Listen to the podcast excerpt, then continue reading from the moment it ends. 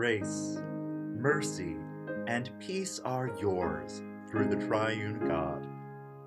Whether you're listening from far away or next to beautiful Seneca Lake, we hope that through the reading and proclaiming of Scripture, you hear God's wisdom, challenge, and blessing for you today.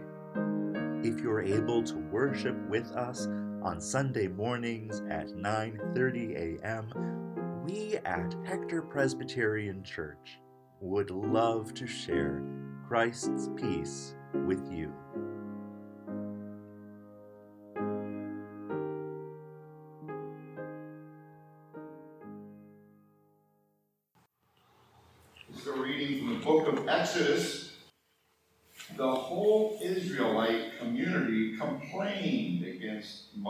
And Aaron in the desert. The Israelites said to them, Oh, how we wish that the living one had just put us to death while we were still in the land of Egypt. There we could sit by the pots cooking meat and eat our fill of bread. Instead, you brought us out into this desert to starve this whole assembly to death. The living one spoke to Moses I've heard the complaints of the Israelites. Tell them, at twilight you will eat meat, and in the morning you will have your fill of bread. Then you will know that I am the living one, your God. In the evening, a flock of quail flew down and covered the camp. And in the morning, there was a layer of dew the camp. When the layer of dew lifted, there on the desert surface were thin flakes, as thin as frost on the ground. When the Israelites saw it, they said to each other, What is it? They didn't know what it was. Moses said to them, This is the bread that the living one has given you to eat. This is what the living one has commanded. Collect as much of it as each of you can eat, one omer per person. You may collect for the number of people in your household. The Israelites did as Moses said, some collecting more, some less. But when they measured it out by the omer, the ones who had collected more had nothing left over, and the ones who had collected less had no shortage. Everyone collected just as much as they could eat. The word of the Lord. Thanks, Thanks be to God. Our second reading comes from the Gospel of John.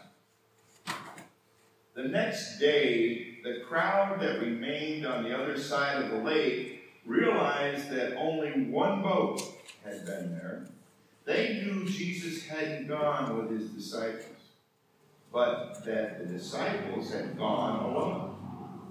Some boats came from Tiberias, near the place where they had eaten the bread, over which the Lord had given thanks. When the crowd saw that neither Jesus nor his disciples were there, they got into the boats and came to Capernaum looking for Jesus. When they found him on the other side of the lake, they asked Jesus, Rabbi, when did you get here? Jesus replied, I assure you that you are looking for me, not because you saw miraculous signs but because you ate all the food you wanted. Don't work for the food that doesn't last, but for the food that endures for eternal life, which the human one will give you. Abba, God, has confirmed the human one as God's agent to give life.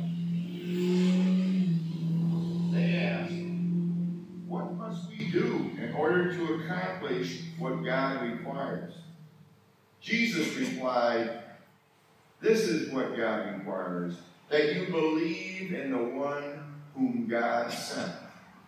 They asked, What miraculous signs will you do that we can see and believe you, what will you do? Our ancestors ate manna in the wilderness, just as it is written. He gave them bread from heaven to eat. Jesus told them, I assure you, it wasn't Moses who gave the bread from heaven to you, but my Abba gives you the true bread from heaven. The bread of God is the one who comes down from heaven and gives life to the world. They said, Sir, give us this bread all the time. Jesus replied, I am the bread of life. Whoever comes to me will never go hungry, and whoever believes in me will never be thirsty. The word of the Lord. Thanks be to God. What are you doing here? Just moments before, the roar of a lawnmower rang in the ears of my friend, Heidi Olson. Now her question drifted in the dry heat of a July afternoon in 2002. What are you doing here? Heidi knew what she was doing at the Presbyterian Church in Fairfield, Washington. She was mowing, covering for me while my family was on vacation in Philadelphia. So when she saw my father, the pastor, pull into the parking lot when he was supposed to be taking photos of his son at the Liberty Bell, of course, Heidi asked, what are you doing here? She didn't know then that I had asked a very similar question a few weeks prior when I caught my parents browsing through houses online. What are you doing? On two different July afternoons, to two different 15 year olds. My father had to explain that we were moving to Philadelphia. Dad had flown back to Fairfield to share the news with church leaders that he had accepted a call at a new congregation.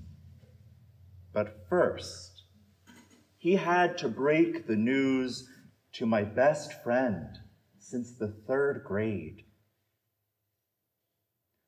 What are you doing here? We can hear the same tone of confusion from the confounded crowds in our scripture readings. Rabbi, when did you get here? Those hungry people don't know that Jesus walked across the waters of the Galilee Sea the night before. How could they? What is it? Uh, Moses had promised the Israelite community bread, but all they can see when the morning dew lifts from the desert surface are white flakes, thin as frost. This is the bread that the living one provided? Later generations called it manna because in Hebrew, manna literally means, What is this? What is this? They asked. You could call it manna, like the hungry crowds around Jesus did when they remembered how their ancestors were sustained in the wilderness. You could call it a miracle, following right on the heels of a sea split into and formerly enslaved folks claiming their freedom. Or you could call it mercy, the old fashioned word we use to talk about God's never giving up on us love. talk about love. When the Israelites wailed that they would starve in the desert, the Creator didn't scold them or say, hey, quit it with the attitude. No, instead, God provided them a daily dose of logic defying love. Every morning, whether grateful or groaning, the people gathered manna. Each person fed by a half gallon's worth of mystery bread. But when the sun started to beat down on them, the flaky substance melted away. Huh. Well, that doesn't sound sustainable. Sure, it looks like there's enough for all, but can't be too careful, right? Oh, but friends, try stockpiling extra manna and you're in for a stinky surprise. More than a few households opened their bread boxes the next day and encountered a bloom of multi-hued mold with worms wriggling around the rotten mess. Ugh. Manna, like mercy, is not a limited resource. Manna, like mercy, does not run out. I can't mess up so bad that God will cut me off, and I can't prove how worthy I am to receive. Manna, like mercy, does not depend on merit. How could it? When the Spirit time and again shows us that we are saved and sustained by grace alone. Take it from Jesus, God's love made flesh and bone. Listen to what the bread of life says. This is what God requires that you believe in, that you trust the one whom God sent. Trust. Trust that manna will cover the ground tomorrow morning, though you can think of any number of reasons why God would say, That's it, I'm fed up. Trust that heaven's bread isn't confined to a long ago story but is walking around on two feet, is alive and active now, even intruding in your life to demand, like a loving grandmother, that you eat something. Trust that God's love knows no bounds, no hunger too great, no pain too deep, no questions too skeptical. Great is thy faithfulness, the old hymn rehearses. Morning by morning, new mercies I see. I hum that hymn from time to time because I need reminding that God's love isn't like coffee or cereal or toilet paper. It isn't something to stock up on. God's gracious presence is here with you and with me every single day. I need that reminder because I am about to make a huge transition. My husband, Gerald, has accepted the call to be a pastor to a lovely Lutheran church in Minneapolis, Minnesota. Without a doubt, I believe that Minneapolis is where God is calling Yarel. But Minneapolis is just over 1,000 miles away from a place I love, a people I love. Marriage is its own kind of vocation. And so, after prayer and discussion, we've decided that we will head west together in just over a month. It is a hard decision. It is a heartbreaking decision, because I love being a pastor in Hector. I love being your pastor. I love encouraging our kids to splash around in the baptismal font. I love trading stories with seniors who gather for lunch on Thursdays. I cherish the honor of proclaiming God's promises at graveside and marveling at God's grace in this pulpit. I love catching Jesus out of the corner of my eye at Hector Wine Company or Solera, at home with the eclectic collection of neighbors we are so blessed to have. I didn't have to catch a plane from Philadelphia to share the news with our leaders here.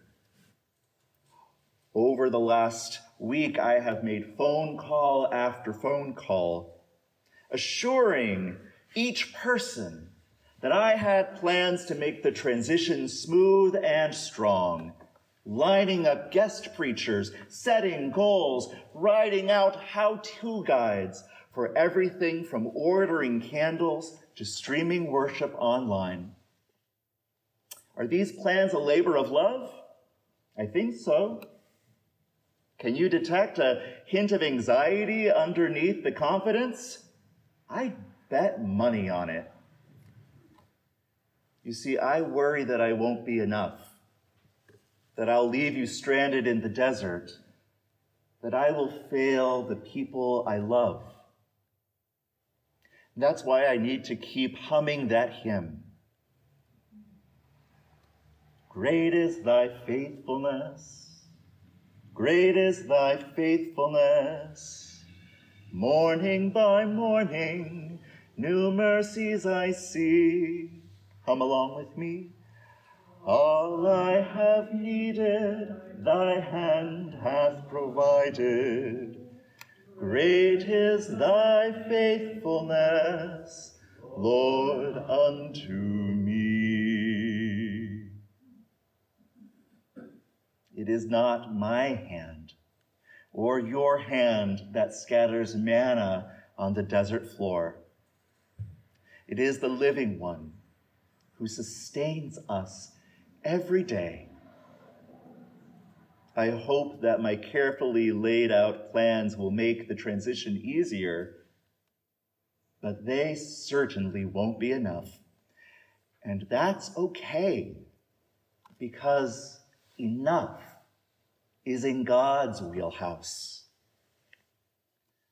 Don't work for the food that doesn't last, Jesus riddles, but work for the food that endures for eternal life.